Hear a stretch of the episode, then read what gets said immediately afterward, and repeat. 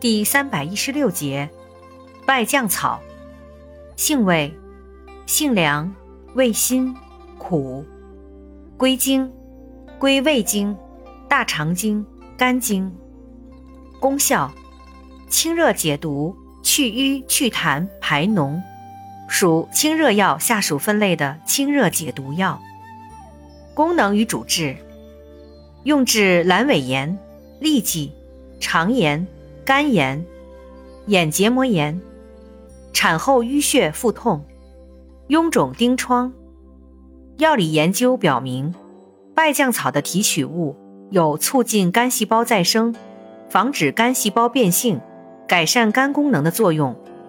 其纯提物有显著的镇静作用。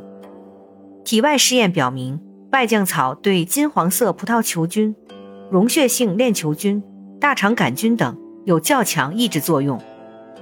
用法用量：用量九至十五克，水煎服。